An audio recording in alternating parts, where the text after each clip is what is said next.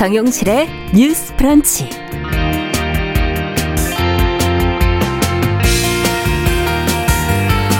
안녕하십니까 정용실입니다. 내년도 최저임금이 시간당 9,160원으로 결정된 것에 대해서 경영계, 노동계, 자영업자 등 이에 당사자 모두가 불만을 토로하고 있습니다. 아, 시급이 얼마인가도 중요하지만은 주유수당, 뭐 또 자영업자들이 힘들게 하는 지금 임대료 문제, 카드 수수료 등의 문제 등이 함께 개선돼야 한다 하는 그런 지적도 나오고 있는데요. 자, 최저임금 논의 결과에 대해서 어떤 지적들이 나오고 있는지, 어, 또 어떤 점을 보완해 갈 수 있을지 한번 생각해 보겠습니다.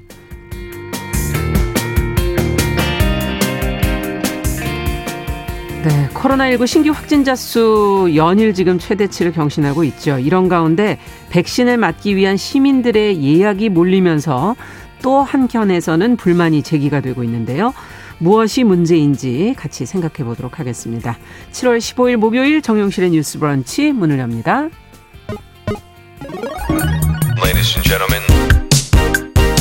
새로운 시각으로 세상을 봅니다. 정용실의 뉴스 브런치 뉴스 픽. 네, 정용실의 뉴스 브런치 유튜브와 함께 이제 콩에서도 보이는 라디오로 함께 하실 수 있다는 것 안내 드리고 있습니다. 콩 앱을 켜시고 일라디오 채널 들어가셔서 캠코더 모양의 버튼을 누르시면 이제 보이는 라디오로 보고 들으실 수 있다는 거 어, 말씀드리고요. 많이 이용해 주셨으면 좋겠습니다. 자, 그럼 오늘도 첫 코너 뉴스픽으로 저희는 문을 열어보죠. 화요일, 목요일은 이 두 분이 함께하고 계십니다. 신보라 국민의힘 전 의원 안녕하십니까? 네, 안녕하세요. 정은혜 더불어민주당 전 의원 안녕하십니까? 네, 반갑습니다. 네. 자, 13일에 이제 내년도 최저임금이 시간당 9,160원으로 결정됐다라는 건 이제 보도가 나왔는데요. 지금 결과를 보니까 반응들을 보니 어느 쪽도 제대로 만족시키지 음. 못하고 있는 거 아닌가 하는 그런 생각이 조금 드네요. 어, 의뢰 고통이 심해지고 있다 이런 지금 음. 보도들도 많이 나오고 있고 어, 자영업자분들께서 이제 어제는 또 시위를 했고요. 재계 노동계 뭐 여성계 자영업자들 뭐 정치권에선 이걸 보면서 어떤 얘기들을 또 하고 있을까? 지금까지 나온 내용을 신보라 네. 의원께서 좀 정리해 주시면 같이 한번 고민해 보죠.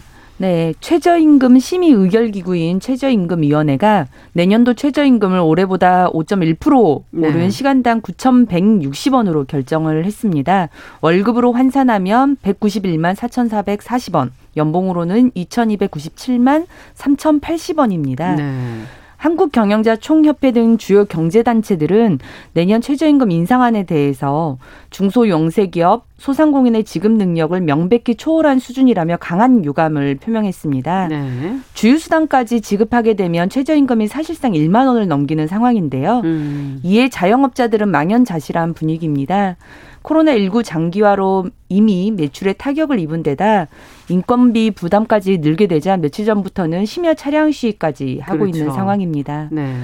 반면 노동계는 문재인 정부의 최저임금 1만 원 공약이 지켜지지 않았다고 문제 제기를 하고 있는데요.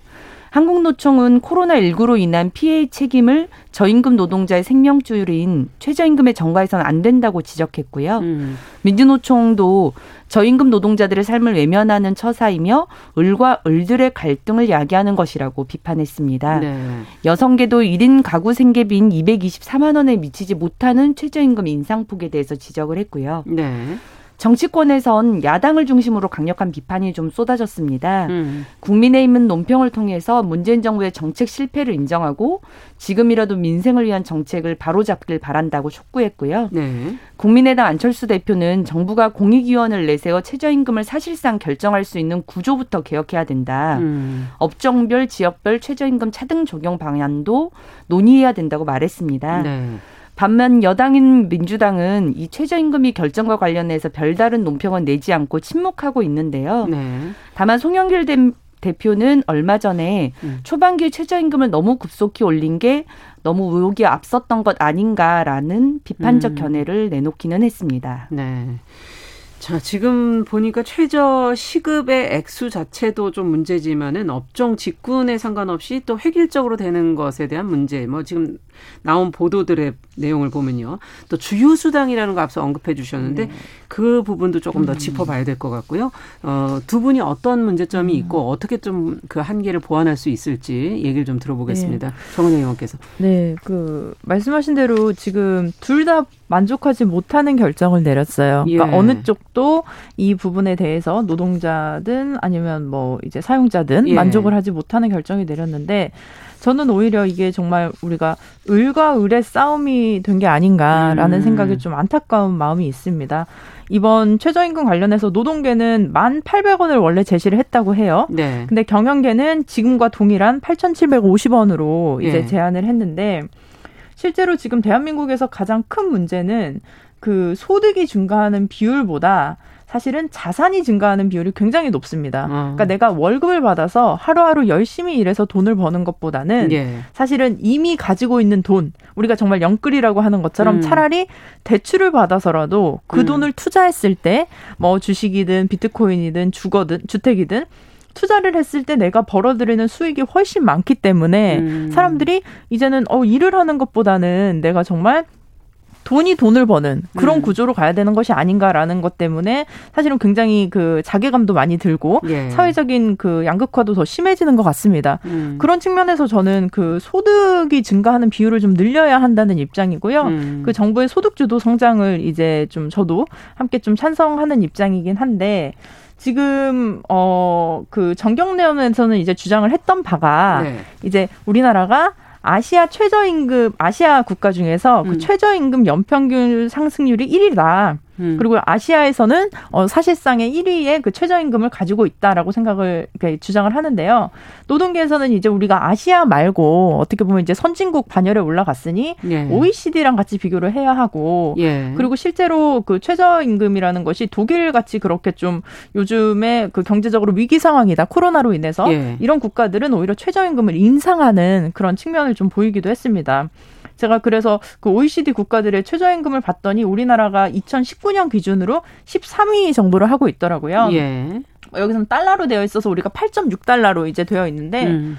보통 보면은 최고인 나라가 뭐 오스트레일리아나 룩셈부르크 같은 경우는 12.6달러, 그러니까 네. 12.5달러니까 거의 뭐 한 13,000원, 뭐 13,000원 이상이 될 수 있을 것 같은데요. 예. 어, 이런 측면에서 봤을 때는 그 상대적으로 봐도 우리가 선진국 대열에 올라간 만큼 그렇게 높은 금액은 아니다라고 보여지고 사실은 가장 큰 문제 제가 아까 을과 을이라고 얘기했던 거 지금 자영업자분들이 굉장히 힘드세요. 근데 맞아요. 자영업자분들이 예. 당장 눈에 보이는 최저임금 때문에 내가 힘들다라고 생각을 하시는데 예. 실제로 제가 어, 우리가 가장 그 예를 들기 쉬운 게 편의점입니다. 예. 편의점이 대한민국에 굉장히 많죠. 네.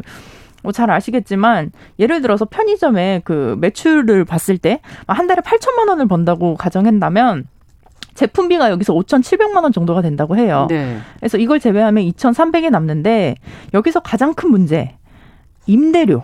음. 그리고 가맹점 수수료가 2,300 중에 1,300만 원이 나갑니다. 네. 그러니까 본인이 소득 그 이득을 본 그 부분에서 거의 절반 가량이 절반 음. 이상이 임대료와 가맹점 수수료로 나가게 되고 네. 그 다음이 이제 뭐 카드 수수료나 뭐 이제 인건비 이렇게 나가게 되는데 예. 실제로 편의점 같은 경우도 어려운 것이 이제 뭐 물론 인건비도 있겠지만 임대료 대한민국 자영업자분들이 임대료로 굉장히 고통을 많이 음. 받으세요. 거의 본인이 그 소득 소득을 얻은 것의 절반 특히 절반 이상을 임대료로 지불하게 되고 그리고 거기에 카드 수수료라든지 이런 부분으로 인해서 피해 보는 경우가 굉장히 많습니다. 네. 그래서 저는 오히려 약간 아쉬운 게 어, 이번에 문재인 정부 마지막 그 협상이었기 때문에 저는 어, 문재인 정부가 지향했던 그 소득주도 성장 그리고 어, 최저임금 만 원 이거는 좀 이번에 통과가 됐어야 됐던 게 아닌가라는 음. 아쉬움이 있고요.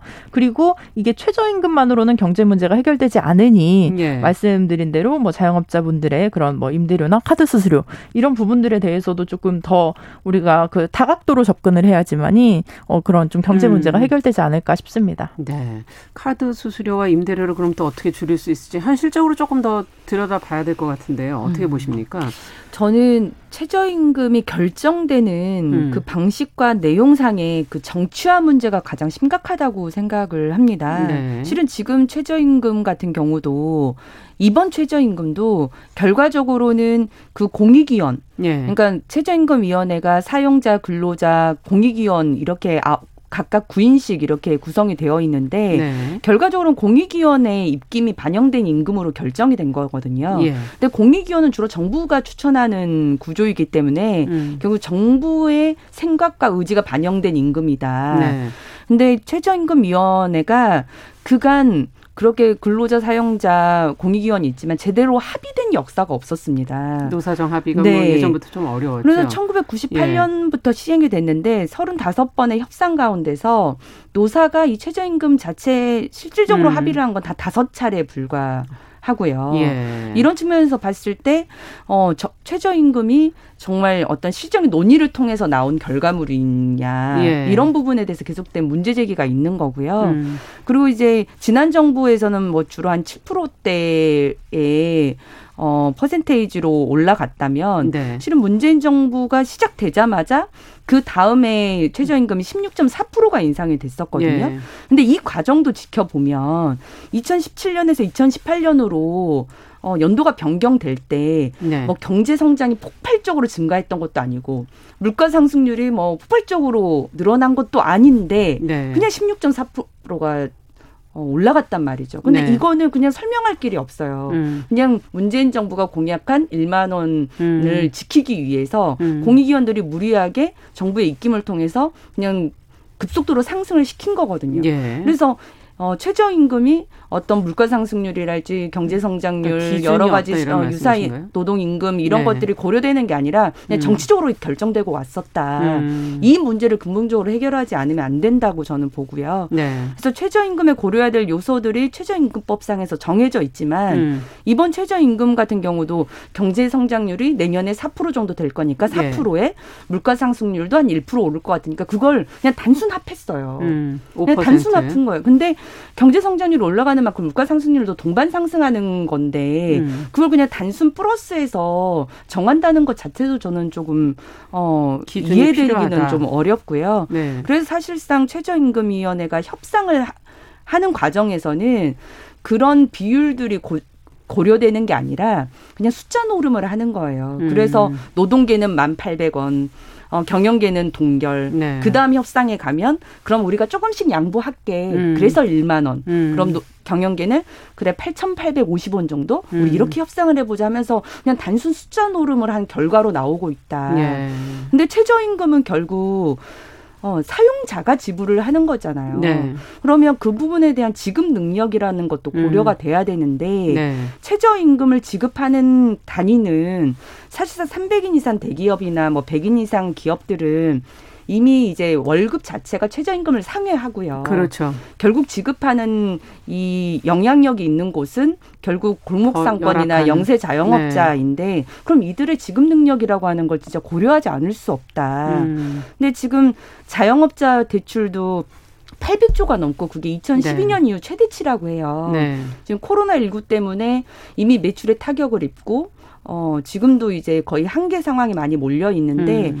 내년에 경제 성장률이 올라간다고 해도 아마 자영업자들이나 영세 기업은 음, 그 대출을 어떻게 이제 네. 막을 것인가에 대한 그런 문제에 다다를 텐데 음. 최저임금마저 올리게 되면 어, 이게 어, 저는 산 넘어 산이다. 네. 자영업자분들에게는. 그러네. 자영업자 입장에서는 그런데 또 일종의 복지 정책으로 그 다른 분들의 어, 상황을 네. 아마도 이것으로 최저임금으로 그걸 좀 보완하려고 하는 게 아닐까 하는 그런 생각도 음. 들기 때문에 이 부분은 어떻게 보세요? 지금 말씀해 주신 것. 네, 일단은 네. 그 최저임금 상승률에 대해서는 박근혜 정부랑 비교했을 때 네. 평균적으로는 박근혜 정부 때 상승률이 7.41%였고요. 41%. 그리고 문재인 정부는 이번 그 최저임금까지 예. 합해서 연평균 상승률이 7.20%입니다. 예. 그래서 결과적으로는 박근혜 정부 때보다도 어, 상승률이 낮았다 이렇게 또 비판 또 비난하시는 분들도 계시긴 하더라고요. 예. 그래서 지금 그런 부분도 있고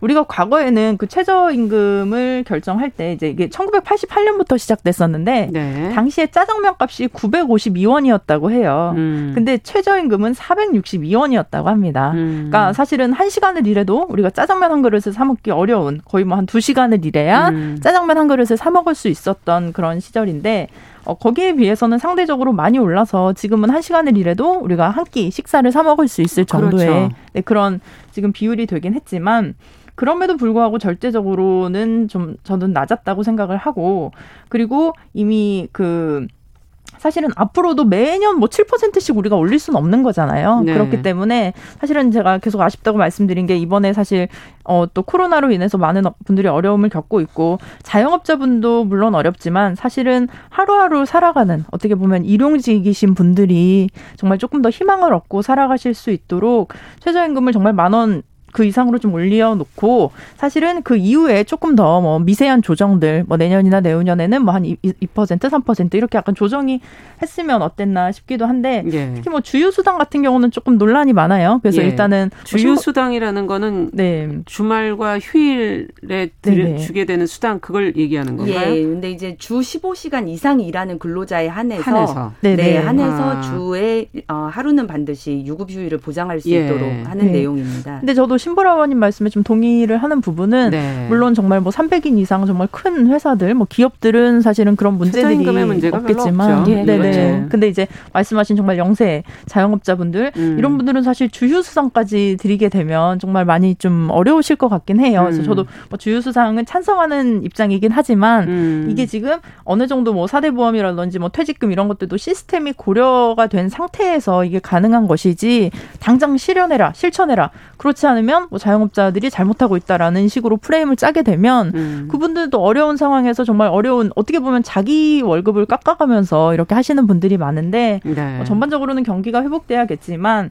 이번 그 최저임금 관련해서도 조금 이미 결정된 사안인 만큼 좀 아쉬운 부분도 있지만 그래도 노동자 사용자 또 자영업자분들 이런 분들이 좀 협력해서 제가 제일 안타까운 게 그거예요. 아까 말씀드린 을과 을의 갈등.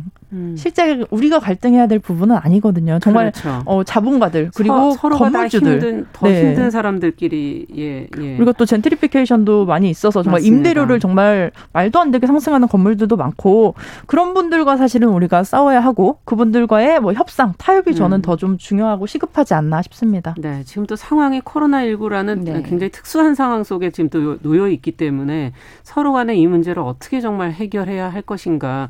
뭔가 좀 앞서 얘기해 주신 것처럼 조금 더 서로를 한 발씩 서로 어떻게 이 문제를 풀어가기 위해서 현명하게 해야 될까 하는 노력이 필요할 것 같고 기준도 좀 네. 이번 기회에 마련이 되면 좋을 것 같기도 네. 하고요. 두 분께 한마디씩 더 붙여주신다면. 어, 저는 이제 최저임금의 어떤 비율의 뭐 평균을 비교하는 게 네. 중요한 문제가 아니라 비율 자체가 정치적으로 결정되고 너무나 들쑥날쑥한 것이 문제다. 음. 그러니까 아무도 동의하지 못하게 되는 상황이 음. 되는 거죠. 정당성을 잃는 거거든요. 네. 그래서 저는 제가 20대 국회에서 이제 환경노동위원회 위원으로 음. 있을 때 이런 문제 많이 공감이 돼서 그때도 이제 최저임금법 개정안을 발의를 했었어요. 네. 그두 가지가 핵심 내용인데 하나는 사실상 정부의 입김으로 공익위원들이 구성이 돼서 예. 하고 있기 때문에 이제 편향성 문제가 불거지고 예. 그래서 공익위원회 중립성을 확보하는 방안과 음. 최저임금의 산정 방식을 이제 법제화해서 음. 논리적으로 그리고 음. 경제적 여건을 감안해서 최저임금이 음. 합리적으로 결정될 수 있도록 하자라고 하는 내용을 담았거든요. 예. 그래서 최저임금위원회에 공익위원 이제 근로자 사용자 공익위원 정수를 다섯 명으로 네. 줄이되 공익위원을 대통령 지명 1인, 정당 교섭단체에서 2인, 예. 그래 교회 교섭단체에서 2인 이렇게 음. 좀 추천을 해서 어좀 정치적 중립성을 확보할 수 있도록 하고 음. 경제 성장률, 물가 상승률, 중위 임금, 고용에 미치는 파급 파급 효과를 음. 그냥 단순 플러스 마이너스 하는 게 아니라 좀 종합적으로 예. 어, 포함하고 업종별 최저임금을 구분해서 좀 정하도록 의무화하자 음. 그런 내용을 발의를 했었습니다. 그게 통과는 안 된 거죠? 예, 네. 이게 실질적으로 좀 반영되는 형태로 21대 국회에서 음. 좀 구체적으로 좀 논의를 했으면 좋겠어요. 네, 지금 뭐 시간도 상당히 오랫동안 지금 최저임금을 정해왔는데 88년부터 지금까지도 이제 어떤 시스템이 완전히 구축이 네. 안 됐다는 건 조금 보완이 필요한 부분일 것도 같고요. 정은혜 의원께서는 또. 네, 저도 그 말씀하신 부분은 굉장히 동의를 하고 그래서 음. 정말 국민들 모두가 좀 이렇게 동의할 수 있는 그런 음. 시스템이 있으면 그 시스템 내에서 우리가 뭐 정당하게 인정을 할 수 있을 것 같아서 굉장히 긍정적으로 보고 있고요. 어, 우리가 뭐 능력주의, 능력주의 하는데 음. 사실 개인의 능력은 좀 차이가 있을 수 있어요. 뭐 자기가 네. 좋아하는 분야라든지 잘할 수 있는 일이 분명히 차이가 있습니다. 음. 근데 어, 우리가 정말 새벽 5시에 첫 차를 타고 출근하시는 분들 예. 그리고 예. 공부하면서 취업 준비하면서 풀타임으로 일할 수 없어서 알바를 하시는 분들 맞아요. 사실은 그런 분들이 이 최저임금 상승으로 인해서 소득이 상승하게 되고 음. 그분들의 삶이 조금 더 나아지게 되는 거거든요. 그래서 음. 그런 부분에서 바라봐 주시고 또 반대로 또 그 임금을 줘야 하는 자영업자분들 음. 그런 분들에 대한 그런 고충 고려도 정부가 좀 함께 듣는 그런 기회가 되길 바랍니다. 네. 사회적 안전망이 조금 임금과 더불어 마련이 된다면 좋지 않을까 하는 그런 음. 아쉬움도 음. 들고요. 자, 두 번째 뉴스로 좀 가보도록 하겠습니다. 어제 한국판 뉴딜 2.0 추진 계획이 또 발표가 됐어요. 내용이 굉장히 방대한데 뭐 다 저희가 할 수는 음. 없고 큰 방향과 주요 내용 정리해 주시면 그 중에서 들여다볼 것들을 조금 짚어보도록 하죠. 정은 의원께 부탁드립니다. 네, 그 문재인 대통령은 한국판 뉴딜 선언 1주년을 맞이해서 14일에 예. 한국판 뉴딜 2.0을 소개했습니다. 그래서 한국판 뉴딜은 코로나 극복의 희망이며 우리 정부를 넘어선 대한민국의 미래 전략이다. 한국판 뉴딜을 계속 발전하고 진화할 것이다라고 밝혔는데요. 한국판 뉴딜은 그 특히 뉴딜 2.0은 당초 지난해부터 2025년까지 160조 원을 투자하기로 했던 네. 한국판 뉴딜 정책에 60조 원을 추가해서 총 220조 원을 쓰기로 결정을 했습니다. 네. 또 천억 원 규모의 국민 참여형 뉴딜 펀드도 추가로 조성할 방침입니다. 네. 한국판 뉴딜은 기본 그 기존의 문재인 정부의 국가 발전 전략이었던 혁신적 포용 국가를 발전 보완한 정책이고 또 디지털 뉴딜, 또 미래 그린 뉴딜, 네. 사회 안전망 강화, 지역 균형 뉴딜 등 크게 네 가지 정책으로 골자를 하고 있는데요. 네. 어, 이 부분에 대해서는 조금 더 우리가 또 세부적으로 지금 좀 나눠서 음, 얘기를 해보면 좋을 것 같습니다. 네. 자, 이 중에서 지금 어 저희가 관심을 갖는 건 청년을 위한 정책이 발표가 됐기 때문에 지금 언론들이 그쪽에 음. 많이 관심을 갖고 보도를 하고 있거든요. 어 긍정적이다고 평가하는 곳도 있고 너무 퍼주기 시간이냐라는 평가도 있고요. 어떤 내용들을 두 분은 좀 주목하셨는지 청년 정책 먼저 얘기하시고 또 음. 다른 얘기도 추가해 보죠. 우선 청년 정책 같은 예. 경우에는 지금 자산 형성 지원에 좀 방점을 맞추고 네. 이번에 뉴딜 정책을 발표를 했더라고요. 네. 네 연소득 2,200만 원 이하 그렇죠. 청년에게는 3년간 360만 원을 저축하면 최대 1,440만 원의 목돈을 마련할 수 있도록 하고 네. 연소득 3,600만 원 이하는 청년 희망 적금을 가입하면 최대 36만 원의 장려금을 주겠다. 네. 그리고 연소득 5천만 원 이하 어, 청년에게는 1년에 최대 600만 원을 어, 납입을 하면 네. 40%를 소득공제 혜택을 주겠다. 뭐 이런 네. 게 골자라고 보입니다. 네. 근데 저는 어, 청년들의 맞춤형 자산 형성 지원을 하겠다는 어떤 그 의도와 취지는 공감을 하, 고요 네. 뭐 그간에도 뭐 일하는 청년 통장 이런 게 있었기 때문에 음. 그런 것들을 확대 개편한 부분은 있습니다. 특히 네. 이제 연소득 2,200만 원 이하는 굉장히 저소득 청년이기 때문에 그렇죠. 그 부분에 대한 자선 형성의 취지는 필요한데 네. 저는 조금 주목했던 게 연소득 3,600만 원 이하 어 이하 여기 여이 소득 청년들은 실은 이제 연소득 3,600만 원 이하가 되면요. 네. 우리가 그 근로장려금 기억하시죠? 근로장려 예. 세제로 음. 그 근로장려 세제를 받을 수 있는 기준이 이 연소득 3,600만 원 소득이에요. 네. 그러니까 이미 근로장려 세제라고 하는 기능으로 네. 이런 것들을 추진하고 있습니다. 이미? 그래서 예. 3,600만 원 이하에게 다시금 그 36만 원의 장려금이라고 하는 게 예. 사실상 중요 근로장려 세제와 동일한 기능을 갖추면서 현금 지원을 하는 거거든요. 네. 그래서 이건 좀 중복 지원의 문제가 저는 분명히 존재한다라고 음. 보고요. 음. 만약 이 3,600만 원 이하의 어, 가구 청년에게 좀 그런 어떤 근로소득에 조금 더 혜택을 드리고 싶다면 근로장려 세제를 좀 더 확대하는 방안이 아, 낫지. 이미 있는 이거 뭐 또 다른 장려금의 형태로 음. 현금 지원하는 방식이 옳으냐라는 음. 문제에 대해서 좀 고려가 필요할 것 같고요. 예. 어, 제가 동의하지 못하는 것 중에 하나는 연소득 5천만 원 이하에 대한 네. 예, 그 소득공제 혜택입니다. 예. 실은 연소득 5천만 원 정도라면 어, 이게 음, 저소득이라고 보기도 어렵고. 예, 어, 뭔가 취약계층이라서 지원을 해야 되는 명분이 있는 것도 아니고 예. 이건 어떤 근거에서 마련된 정책적 방향인가? 청년들이 자산을 형성하지 못한다. 네. 아무리 월급이 많아도 뭐 그런 예. 기준인가요? 네. 그래서 예. 저는 이 부분에 대해서는 어 그런 정책 형성의 어떤 철학에서 나온 건지 조금 의문이 음. 되고요. 음. 네, 이런 것들에 대한 고려가 필요할 것 같고 네. 지금 뉴딜 정책이 2025년까지라고 하는데 실은 이 정부가 2025년까지 기능하는 것도 아니라서 예. 이런 이제 현금성 지원 대책이 다음 정부에도 아. 유효할 수 있는 대책 이냐라고 하는 부분들이 일정 정도 언론에서도 좀 제기되고 음. 있는 것 같습니다. 네. 어떻게 보십니까, 정원 의원께서? 네, 그래서 뭐 정부 2025년까지니까 저희는 뭐 민주 정부 사기가 또 이어지기를 또 바라는 마음도 있긴 하고요. 그래서 이번에 그 문재인 네. 대통령님께서 말씀하신 게 이게 휴먼 뉴딜이에요. 예. 사실 우리가 사람이 먼저다도 있지만 그 사람 그 사람들의 그 고용 안전망 또 사회 음. 안전망을 확대하는 것 어, 그런데 저도 청년 정책에 대해서는 조금 아쉬운 부분이 있긴 합니다. 그래서 뭐 음. 말씀 지적해 주신 부분도 있지만 지금 특히 그 교육비 부담을 덜어주기 위해서 보면은 뭐 국가 장학금 지원 한도를 인상한다고 합니다. 네. 그래서 대학생에게 뭐 장학금 지원을 뭐 이렇게 상승하기도 하고요. 음. 그다음에 또 취업 후 학자금 상환 대출 지원 대상은 또 대학원생까지 확대하고 뭐 채무 조정도 지원을 한다고 하는데 네. 실제로 저는 이거를 어 청년들이 계속 그 빚을 지고 시작하는 음. 빚을 지고 사회에 시작하게 되는 언것 같아요. 그래서 뭐 지원을 얼마나 해주던 아니면 또 그 대출 상환을 연기를 시켜주던 간에 예. 결국에는 청년들이 갚아야 하는 돈이기 때문에 음. 저는 지금 절대적으로 등록금을 또 코로나라서 사실 우리가 요즘은 학교를 가지도 않아요. 음. 신입생분들은 학교를 한 번도 안 가봤다는 분들 분들도 계시거든요. 네. 비대면으로 수업하고 이런 코로나 시기에 사실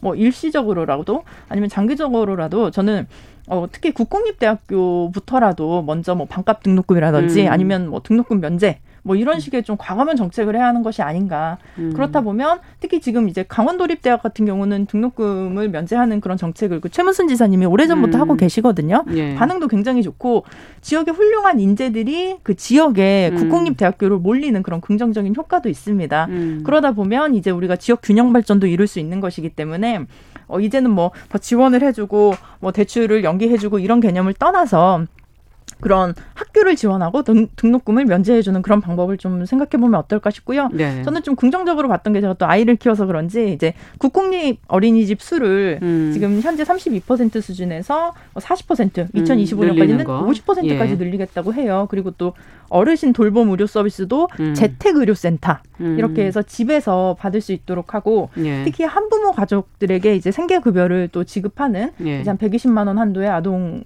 그 양육비를 지원하는 것 예. 이런 것 측면에서 봤을 때는 이제 정말 어 이제 뭐 우리가 성장 이런 것도 음. 중요하지만 이제 정말 사람이 살기 좋은 이런 뉴딜 정책 사실 뉴딜이 이제 미국에서도 대공황으로 인해서 이제 시작된 정책인데 네. 초반에 비판이 굉장히 많았습니다. 예. 너무나 거셌고 이걸로 경제를 회복시킬 수 있겠느냐 했는데 예. 결과적으로는 성공했죠. 음. 그렇기 때문에 대한민국도 이 위기 상황에 음. 어떻게 한국판 뉴딜 굉장히 좀 긍정적으로 평가합니다. 네.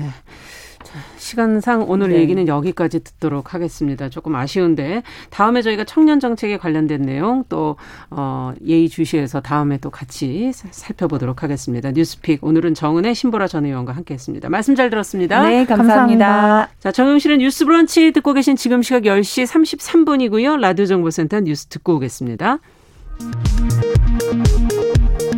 어제 하루 코로나19 백신 1차 접종자는 11만 1,631명, 접종 완료자는 10만 2천 명 늘어난 것으로 파악됐습니다. 인구 대비 1차 접종률은 30.8%, 접종 완료율은 12%로 나타났습니다. 올초 아프리카 아덴만 지역에 파병된 해군 청해부대에서 코로나19 확진자가 나왔습니다. 코로나19 4차 대유행이 본격화한 가운데 오는 20일 청주에서 대규모 이슬람 종교 행사가 예고돼 방역 당국이 신경을 곤두세우고 있습니다. 한국은행 금융통화위원회가 오늘 기준 금리를 연 0.5%로 동결했습니다. 수출과 투자를 중심으로 국내 경제 성장세가 빠르게 확대되고 있지만 코로나19 4차 유행이 소비 심리를 위축시키는 등 불확실성이 높아진 점이 고려된 것으로 보입니다. 지금까지 라디오 정보센터 조진주였습니다.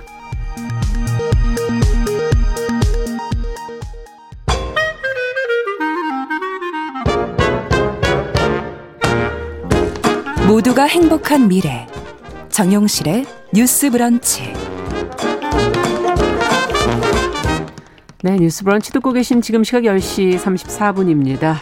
어, 여러분들 꼭 필요한 뉴스를 귀에 쏙 들어오게 전해드리는 뉴스 속 KBS 보도본부 이호영 기자 잘해주셨습니다. 어서 오십시오. 안녕하세요. 코로나19 얘기를 안 할 수가 없어요. 지금 뭐 연일 뭐 최대다 막 지금 그렇게 기록이 나오고 있고 자칫하면 뭐, 어, 2,000명도 갈 수 있다. 지금 뭐 그런 얘기도 지금 보도가 나오고 있어요. 어떻게 돼가는, 얼마나 지금 위험한 상황입니까?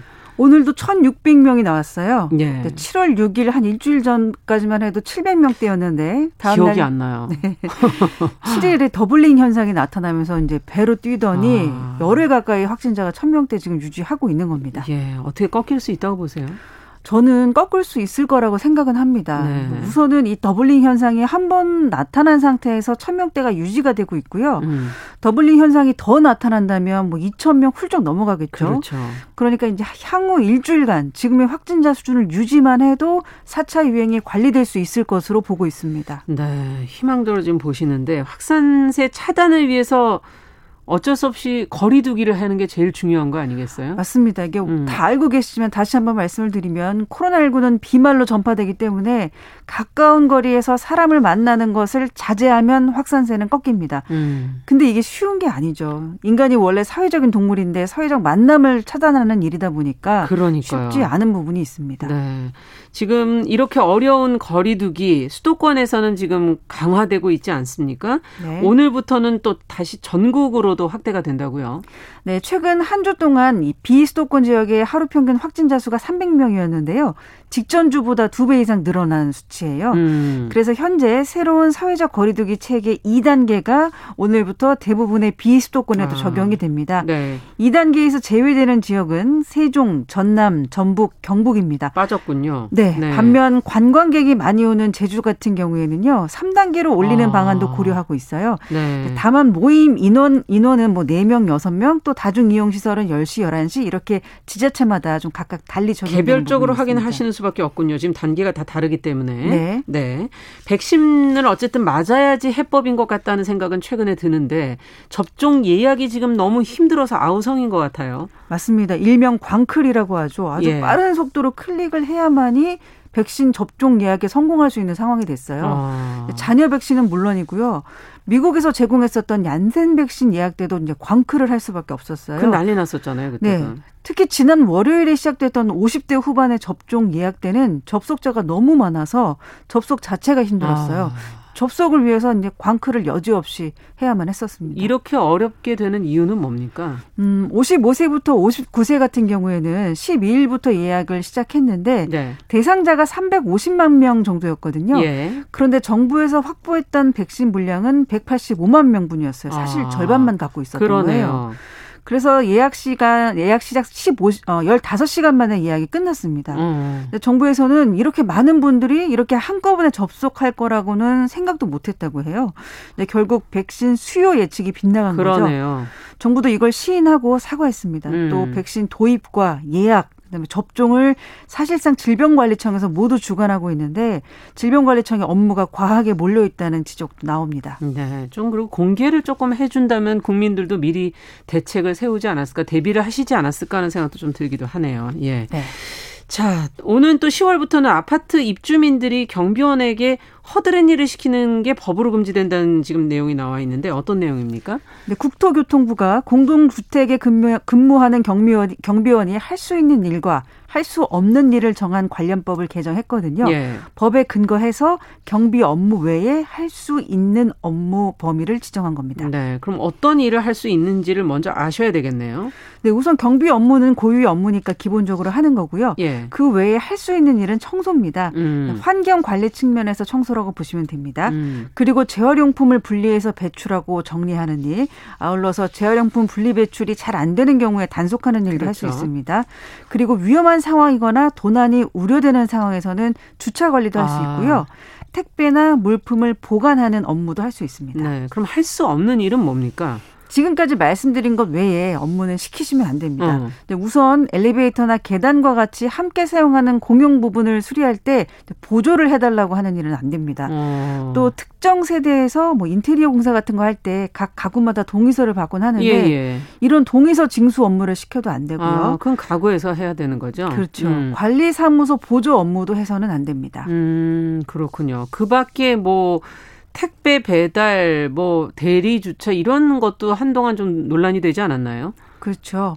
경비원에게 대신 주차할 것을 요구하면 이제 안 되고요. 또 택배 물품을 보관하는 건 가능하지만 이걸 우리 집까지 좀 배달해달라 이렇게 시키는 것도 안 됩니다. 어. 또 재활용품을 분리 배출하는 걸 관리하는 건 되지만 각 집에서 재활용품을 대신 좀 버려달라 이렇게 하는 건 안 되는 거예요. 예. 그리고 또 각 집의 개인 물건을 관리해주는 일은 할 수 없게 됩니다. 네. 아유, 그동안에 경비원분들에 대한 폭언, 갑질, 사회적으로 계속 논란이 됐었는데 이런 게 좀 막아질까 하는 그런 기대가 있네요. 그렇죠. 국토교통부는 이제 전문가와 노동계 등의 의견을 수렴해서 공동주택 경비원이 아파트 관리를 위해서 할 수 있는 일이 명확하게 뭔지 판단을 내리고자 했다. 이렇게 음. 설명했어요. 이렇게 기준을 명확히 하고 어기는 입주민에게는 과태료 천만 원까지 부과하겠습니다. 아. 시행일은 10월 21일부터입니다. 네. 좀 몇 달 남아 있네요.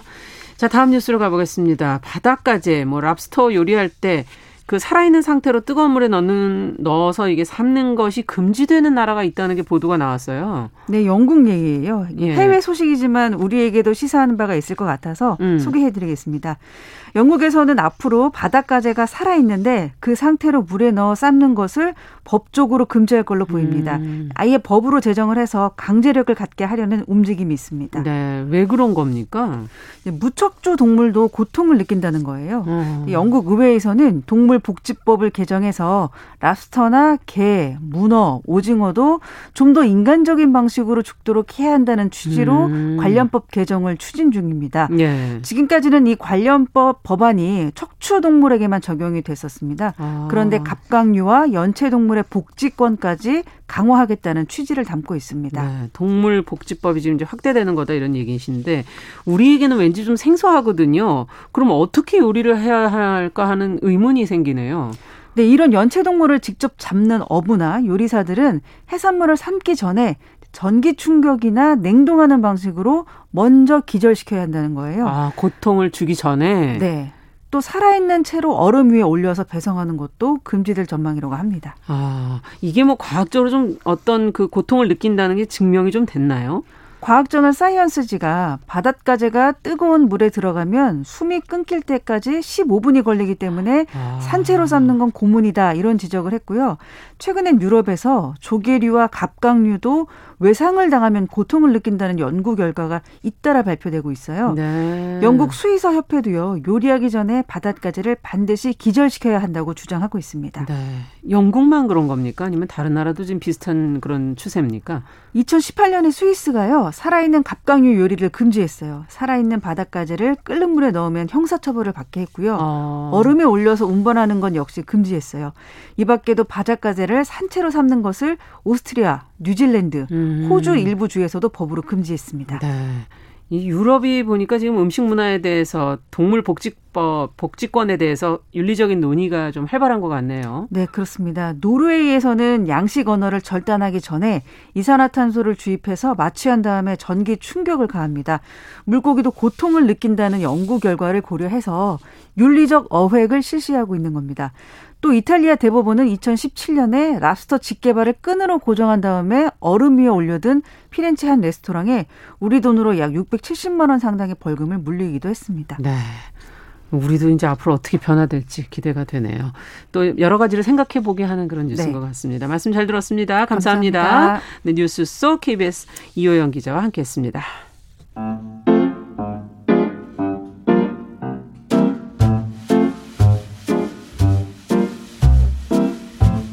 정용실의 뉴스 브런치는 여러분과 함께합니다. 샵 9730은 짧은 문자 50원, 긴 문자 100원으로 모바일 콩과 유튜브는 무료로 참여하실 수 있습니다. 정유실의 뉴스 브런치 듣고 계신 지금 시각 10시 44분입니다.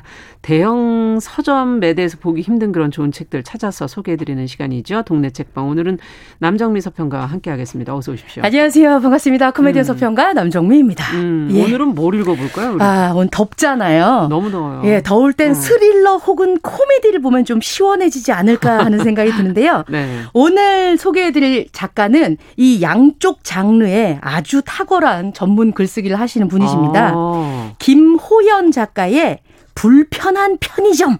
오늘 맛있게 어, 읽어보도록 하겠습니다. 불편한 편의점 네. 가게 될까? 아, 오늘 이게 장편 소설인데요. 예. 어, 김호연 작가 소개를 먼저 해드릴게요. 예, 2013년 망원동 브라더스로 세계문학상 우수상을 수상하며 작품 활동을 시작했습니다. 네. 일상적 현실을 위트 있게 그린 경쾌한 작품들로 많은 팬들을 확보하고 음. 있는데요. 오늘 같이 읽어볼 불편한 편의점은 김호연 작가의 다섯 번째 장편 소설입니다. 그렇군요. 청파동 아시죠? 네, 서울역 옆에 있는 음. 청파동.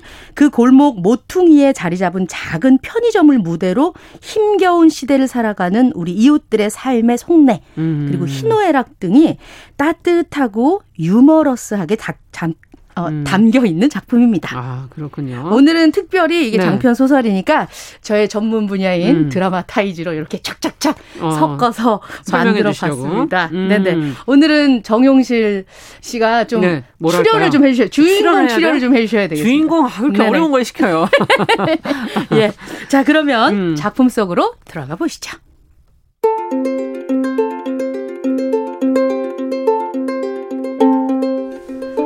염영숙 여사가 가방 안에 파우치가 없다는 걸 알았을 때 기차는 이미 평택 부근을 지나고 있었다. 아, 가만 있어봐. 아니 이거 아니 이거 어디 간 거야? 아우 이거 어디 갔지? 문제는 그 파우치를 어디에서 잃어버렸는지 정말 기억이 나지 않는다는 것이었다. 아우 정말 어디가 가만히 있어봐. 아니 내가 서울역에서 기차표를 끊을 때까지는 분명히 파우치 갖고 돈 냈으니까 아 이상하다 왜 파우치가 없지? 염영숙 여사의 분홍색 파우치에는 지갑, 통장, 수첩 등 자신의 가장 중요한 것들이 담겨 있었다. 아, 나 참 미치겠네. 이거 어디, 어디다 놔둔 거야, 이거? 아우, 이거, 아우, 이거 누가 훔쳐갔나? 이거 어떡하지? 이거 어디에 둔 거야? 그리고 잠시 후, 염여사의 휴대전화가 울렸다. 뭐야? 02? 이거 서울인데. 여보세요? 상대방은 대답이 없었다. 여보세요? 여보세요? 누구세요? 염영숙이에요? 거칠고 불분명한 목소리. 불편했다. 예, 그런데요? 그, 그, 그 지갑, 그 지갑이요. 어, 어머머머, 어머, 내 지갑! 어, 맞아, 맞아, 맞아, 내 지갑! 네, 네, 지, 지갑, 지갑 주우신 분이세요? 어, 어디세요? 서울. 서울, 어, 그래, 서울, 서울. 서울 어디? 잠깐만. 좀 뒤가 시끄럽네. 거기 혹시 서, 서울, 서울역이에요? 그쵸, 그쵸, 그쵸. 서울역이요. 아, 예, 예, 알았어요. 그녀는 안도의 한숨을 휴대폰 옆으로 내쉰 뒤 다시 목청을 가다듬었다. 아, 지갑 찾아주셔서 고맙습니다. 아, 그런데 제가 지금 기차 아니고요. 다음 역에 내려가지고 바로 다시 올라갈 테니까 저기 좀 보관해 주시거나 아니 어디 맡겨 주실 만한 데 없을까요? 아, 사례는 제가 가는 대로 해 드릴게요. 예? 어, 저 여기 있을게요. 여기 여기요. 예, 예, 예. 예? 갈 데도 없어요, 제가. 아, 갈, 갈 데가 없어. 아, 예, 아, 알겠어요. 예. 아, 저기 그럼 우리 서울역 어디에서 만날까요? 어, 고, 공항 철도 가는 길요. 거, 예. 거기 그 편의점. 아 편의. 거기 예. 앞에요. 아 그래요. 알겠습니다. 고맙습니다. 빨리 갈게요. 전화를 끊고 나자 염려 사는 기분이 묘했다. 아니 뭐야. 아이고 노숙장가. 이거 불안한데 누구 불러야 되나? 아니 아니 아니야. 내가 순생질하면서 온갖 학생들을 상대했는데 뭐 이 나이에 무서울 게 뭐가 있어. 아, 그 지갑에 있는 거 몇 퍼센트 주면 된다고 했으니까 그 4만 원 봤을 테니까 그거 주면 되겠지 뭐. 그리고 그때 예. 저 저예요. 아, 예. 저 제가 네. 에, 저 배가 좀 배, 배가 좀 고픈데요. 예? 그래서요? 저, 저 선생님 그 저 저 편, 편의점 그 도시락 안 되나요? 선생님이라는 호칭과 도시락이라는 단어가 그녀를 한결 너그럽게 만들어주는 느낌이다. 아, 아, 그, 그러세요. 예. 도시락 사드시고요. 목마를 테니까 음료수도 같이 사드시고 계세요. 네, 고맙습니다. 전화를 끊고 얼마 지나지 않아 휴대폰에 결제 문자가 떴다. 응. 4,900원? 아, 음료수는 안 사먹은 거 보니까 염치는 있나 보구만. 편의점이 있는 방향으로 에스컬레이터를 타고 내려가자 매우 정성스러운 젓가락질로 도시락에 있는 소세지를 콕 찍어 먹고 있는 한 사내가 있었다. 아, 너무, 아, 맛있다. 그런데 그때였다. 웬 세 명의 낯선 사내가 도시락을 먹고 있는 남자를 향해 달려드는 것이었다. 안 돼. 저 이거 이거. 안 돼, 안 돼. 이건 안 돼. 이건 안 돼. 사내들은 도시락 사내를 누르고 뭉갠 채 무언가를 뺏기 위해 안간힘을 써댔다. 도시락 남자는 끝까지 방어했지만 결국 놈들에게 지키던 물건을 빼앗기고 말았다. 어라? 그런데 저 놈들이 빼앗은 저것은 염여사의 분홍색 파우치였다. 어머나! 저거 내 거, 내, 내 거, 내 거! 그런데 그때 도시락 남자가 괴성을 지르며 반격한 듯 일어났다. 그거 안 된다고요. 어, 그거 그거가 안 된다고요. 맞으면서도 파우치를 쥔 놈의 다리를 붙잡고 넘겨뜨리고 끈질기게 파우치를 지켜내려 한 남자. 순간 염여사의 눈에도 불이 번쩍 들어왔다. 이놈들아, 그거 놓지 못해. 아이고 도둑이야. 야, 저, 저, 저 도둑잖아. 저거. 야.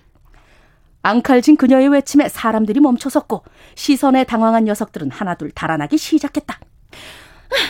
아니 저기 그, 괜찮아요? 아, 아, 네.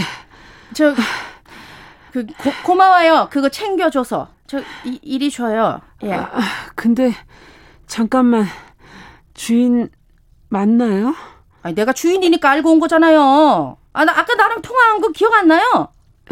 잠깐만요. 주민번호. 예? 주민 번호요. 아이, 저, 내가 지금 거짓말 하는 것 같아요? 아니, 확실해야 돼요. 이거. 저 주인 돌려줄 저 체, 책임이 저한테 있다고요. 아, 진짜. 아우 주민등록증 봐봐요 그 안에 내 사진 붙어 있잖아요. 아이고 진짜. 어? 그러자 사내가 주민등록증과 염려사를 번갈아 살폈다. 아, 사진이 다른데 사진이 달라요. 뭐, 뭐, 사진이 달, 안 같아 보여요. 아, 뭐, 그거 사진 오래돼서 그런 거. 데 옛날 사진이야, 그거. 아, 안 돼, 안 돼. 그, 그, 주민등록 번호 불러요. 아우, 진짜. 5207이요! 2333, 예, 맞죠? 맞네. 아이, 근데 확실히 해야 된다니까. 이거, 이거, 이거, 이거, 여기 있어요. 한바탕 소동이 정리가 되자 염려사는 사내에게 고마움이 물결치게 시작됐다. 맞아가면서까지 파우치를 지켜주다니 정말로 고마웠다. 저기, 여기, 이, 이거 받아요.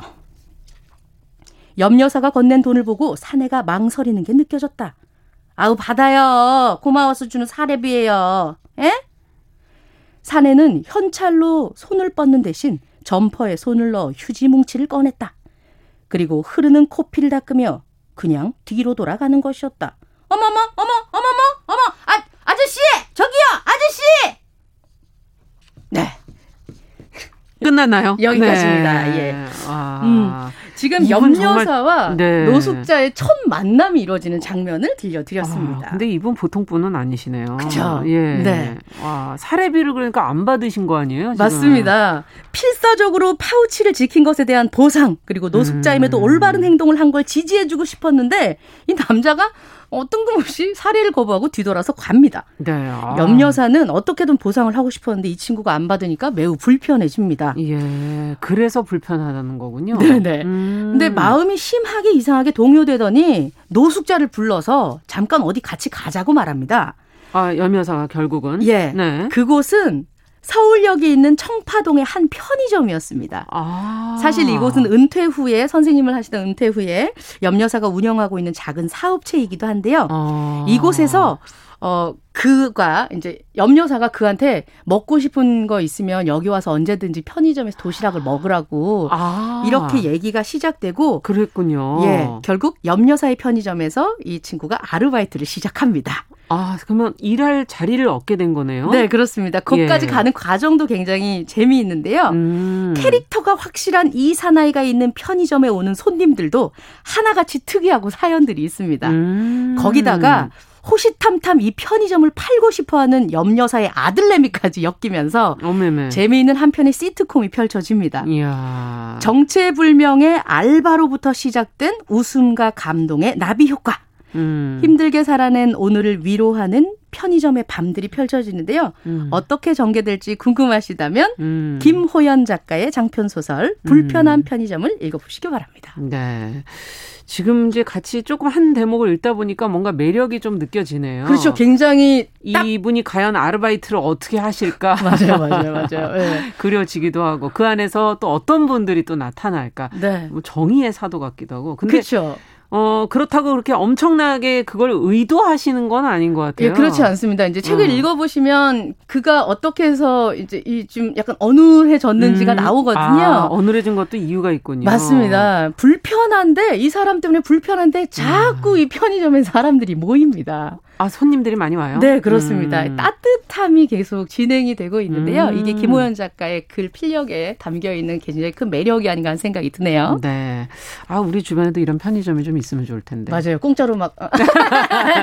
마음을 나눠줄 수 있는 이런 편의점, 맞아요. 불편한 예, 편의점. 어, 남정미 서평가와 함께 읽어본 동네 책방, 어, 김호연 작가의 장편 소설 불편한 편의점 같이 읽어봤습니다. 지금 댓글이 많이 올라왔어요. 아, 정말로요? 예. 어, 미무스완님, 어, 표효정님, 완전 남정미 씨, 아, 저까지 완전 성우 같아요. 어, 미무스완님은 KBS 성우 큰일 났다. 일자리 뺏겼네. 아, 그럴 의도는 아니시겠죠? 네, 절대 아닙니다. 예. 네, 여러 가지 평가들이 지금 올라오고 있습니다. 다음 시간도 기대하겠습니다. 네, 이상목님은 인간극장 아니었냐? 간만에 따뜻함을 느끼셨다는 분도 계시네요. 감사합니다. 자, 정용실의 뉴스 브런치 목요일 순서 여기서 마치고요. 저는 또 내일 오전 10시 5분에 다시 찾아뵙겠습니다. 감사합니다.